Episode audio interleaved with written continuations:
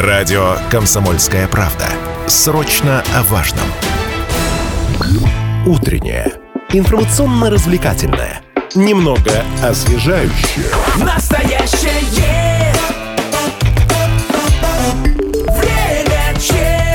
ближайшие полчаса узнаем, как помогает подросткам семейная школа уполномоченного по правам ребенка в Челябинской области.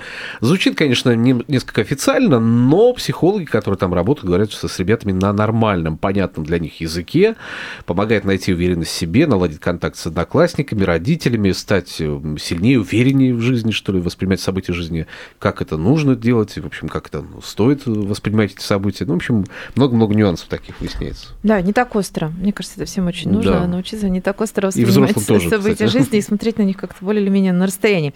А вот о работе школы на настоящих примерах э, из жизни, о том, как можно обратиться за помощью и где ее найти. Поговорим в, этом, э, в этой эфирной полчасовке. В нашей студии магистр психологии, практикующий психолог Юлия Новых. Доброе утро. Доброе, утро. Доброе. И по телефону на связи детский омбудсмен Челябинской области Евгения Майорова. Евгения Викторовна, прием.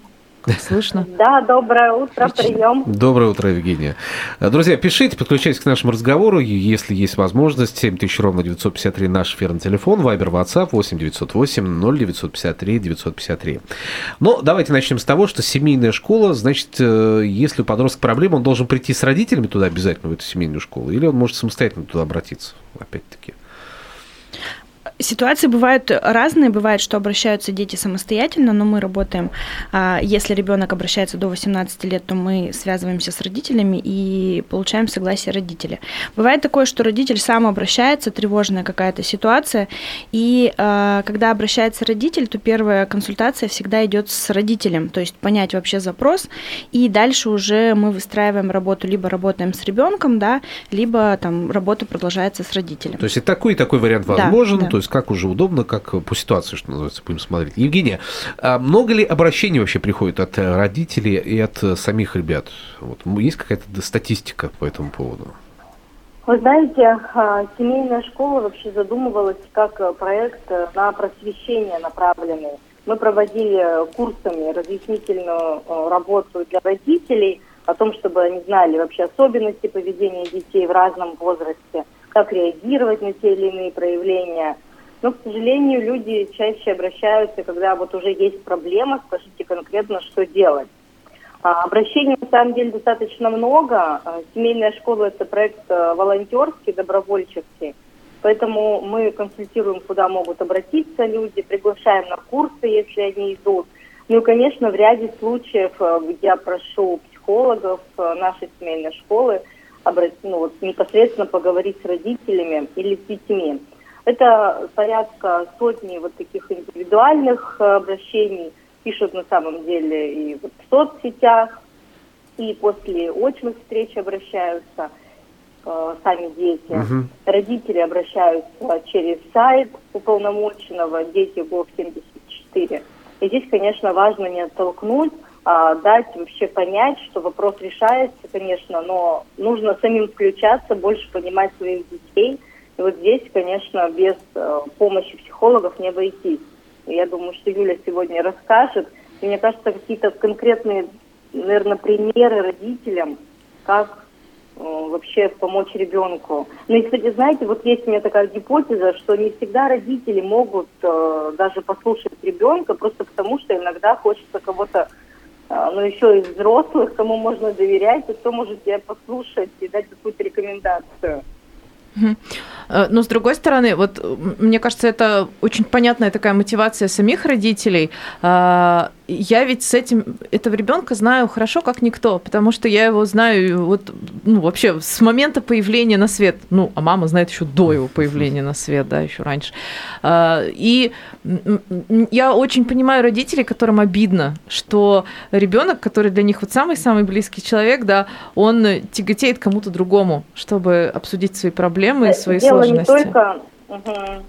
Э, знаете, дело не только в том, что он тяготеет. Есть какие-то табуированные темы в семье, А, например, э, связанные с отцом биологическим, как называют Бывает дети. такое, да. У меня был пример, когда, да, вот мы обсуждали вопрос э, буллинга от учителя, как его ребенок формулировал.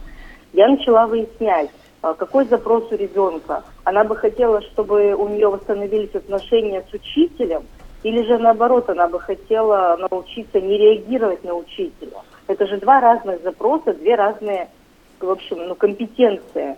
И в процессе разговора мы вообще пришли к тому, что вот как-то оно выяснилось, что учительница очень похожа на отца.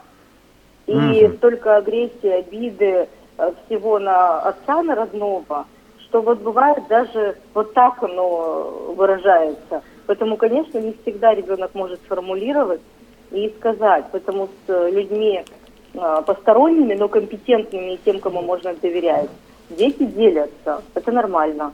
Мгм.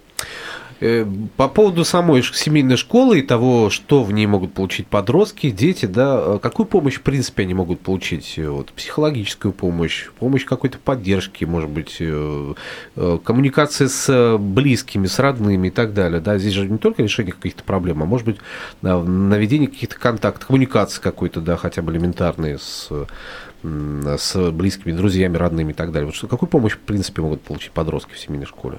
Ну, вообще у нас сегодня, э, вообще, на самом деле, сегодня сервисов, куда могут обратиться дети, достаточно много. И мы их у себя публикуем. Это и телефон доверия, и digital-психолог в Челябинске, и есть и школьные есть психологи. То есть, в принципе, дети в системе государственной могут получить бесплатную помощь. Но у них есть вопросы э, доверия. Мгм. Они боятся, причем доверие для них это равно конфиденциальность. То есть э, здесь вот одно самое базовое. Поэтому в семейной школе, конечно, прежде всего для родителей с детьми. Вот, это, конечно, консультация, поддержка, э, в том числе и ориентация на какую-то постоянную работу с психологом, например, может быть, в кризисном центре. У меня есть такой опыт. То есть я детям говорю о том, что если вы хотите, чтобы с вами поработал психолог, а было бы неплохо, тогда э, давайте обсудим, ваша мама готова дать ну, разрешение, либо есть бесплатный детский телефон доверия, да, 8 800 2000 ровно 122, куда могут обращаться не только дети, но и родители за консультациями. Есть онлайн-психологи. Но вот здесь э, нужно, чтобы дети видели, потому что как только мы приходим с психологами на какую-то тему с просвещением, то э, сразу, как правило, дети начинают уже позже писать о том, а у меня вот такой вопрос. Есть еще круглосуточная служба психологической помощи и поддержки «Ты не один», о которой тоже детям рассказывают. Ну, конечно, обращаются а, после личных встреч. Мгм. И, п- и получают консультацию, конечно.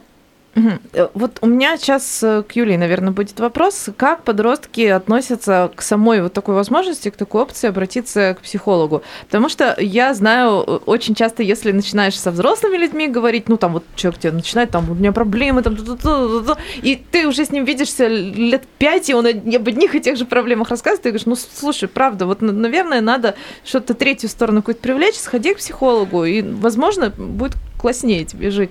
Э, И взрослый так сразу скучнеет и говорит, вот, что ты меня к мозгоправам отправляешь, значит, и я Что сам... не такой сам совсем спра- Да, у меня все с головой в порядке. А вот э, мне кажется, у подростков сейчас сейчас меняется отношение к психологам. Мне кажется, у подростков оно более какое-то лояльное должно быть. Это действительно так? На самом деле, в принципе, сейчас у, и у взрослых меняется отношение к Слава психологам. богу, мы дожили. Да, то есть и подросток, вот то, что Евгения Викторовна проговорила, не всегда у ребенка, например, у подростка, который учится в школе, есть доверие к школьному психологу. И э, когда вот э, ко мне приходят э, ребята, да, вот из э, семейной школы, то я изначально сразу проговариваю, что ни с кем обсуждаться то, что мы проговариваем, оно ни с кем обсуждаться не будет. В том числе И- с родителями. А, Да, то есть родителям я даю обратную связь, но я даю обратную связь просто вот в целом про консультацию. И каких-то нюансов бывает такое, что, э, ну и еще я проговариваю, что он может мне рассказать какую-то ситуацию, которая его тревожит, и э, попросить об этой ситуации вот точно не говорить там маме, например, да, то есть такое право есть. И бывает такое, что дети делятся какими-то ситуациями, которые а, с родителями они э, не могут обсудить. Ну, то есть там эта тема вообще табуирована, например, да, и либо э, ребенок несколько раз попробовал с мамой поговорить, не получил отклика. Не и- вышло. да. Либо боится пора, пора волновать. Мне кажется, у Родители, всех да. такое было, что ты родителям что-то не расскажешь, чтобы просто Чтобы не не волновать. да, Да, или расскажешь лет через там, 10. Вот, то есть э, это, в принципе, не приходится там вот как бы переламывать вот это, э, само вообще сознание, что можно обратиться к психологу, и в этом нет ничего страшного. Э, Готовы. не когда человек приходит, неважно, ребенок или взрослый, он уже, ну, то есть на полпути готов к какой-то работе, к какой-то деятельности, Ну, поэтому... Принял для себя этот Да. путь, да, и поэтому уже Да, и уже работать. уговаривать и, и просить там очень искренне говорить уже не приходится. То есть э, чаще всего обращаются.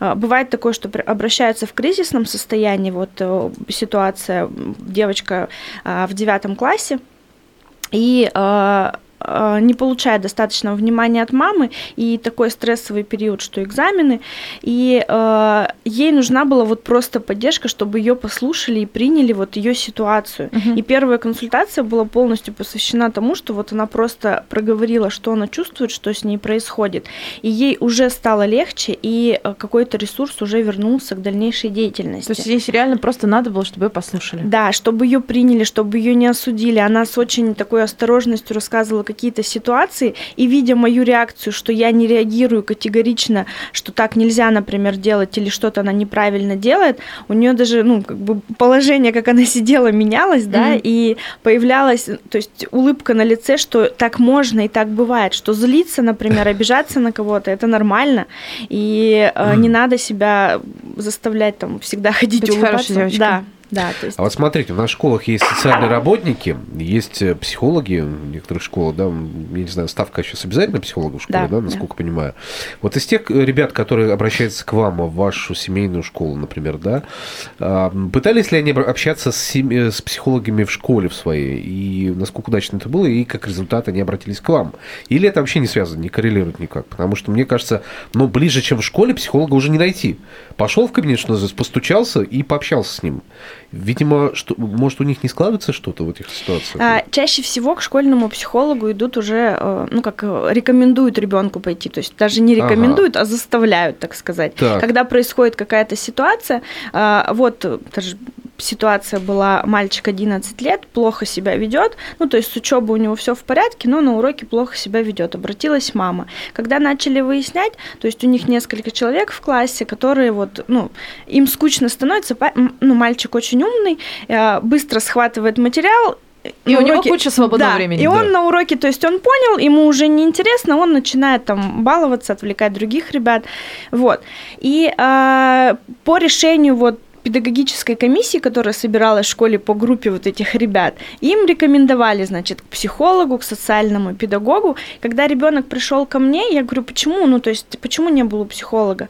Он говорит, ну, у меня друг сходил, Ага. и потом классный руководитель, все, что он рассказывал психологу, классный руководитель, Выложил это все, ну то есть, ну как бы начал проявлять это э, Ну, при классе, стало да. понятно, что, Да, что там знает. все, все рассказали. Да, и он говорит, я не пойду. Ну, то есть я не хочу. Ну, собственно, порой И- нас руководители сами дискредитируют эту Да, а когда как приходят к нам, то у нас, во-первых, ну, то есть как бы мы кон- контакт имеем только с родителями, и здесь, опять же, ребенку проговаривается, что если есть чем-то поделиться, то это можно делать.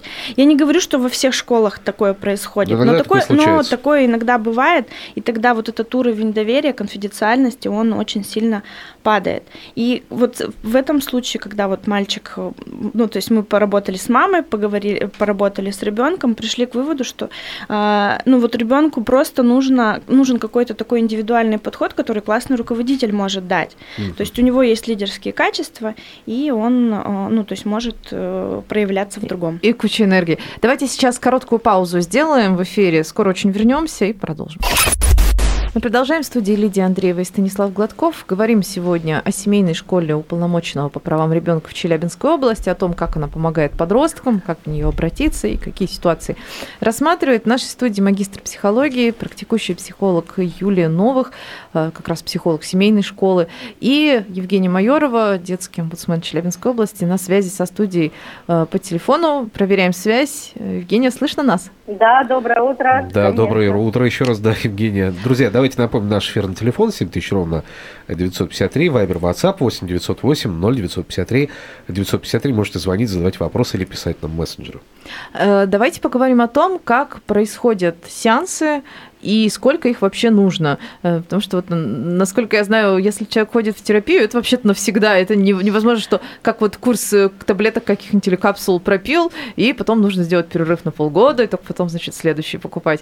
А, Вот э, визиты к психологу в семейной школе, как это работает?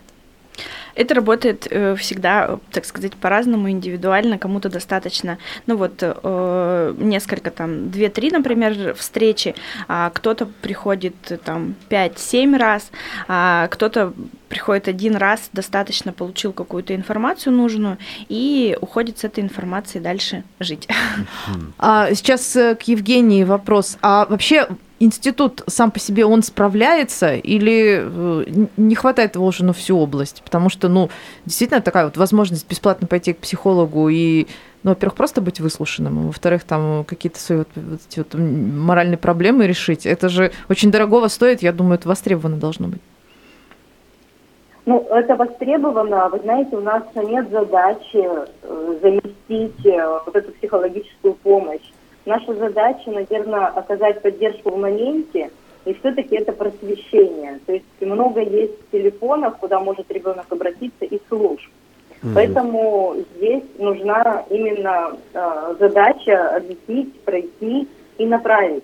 Но, конечно, есть э, моменты, когда ребенок или родители, уже зная, слыша, допустим, меня, они обращаются, и я, например, вижу, что да, здесь вот э, я понимаю, что наши психологи, семейные школы гораздо могут быстрее э, помочь оперативнее.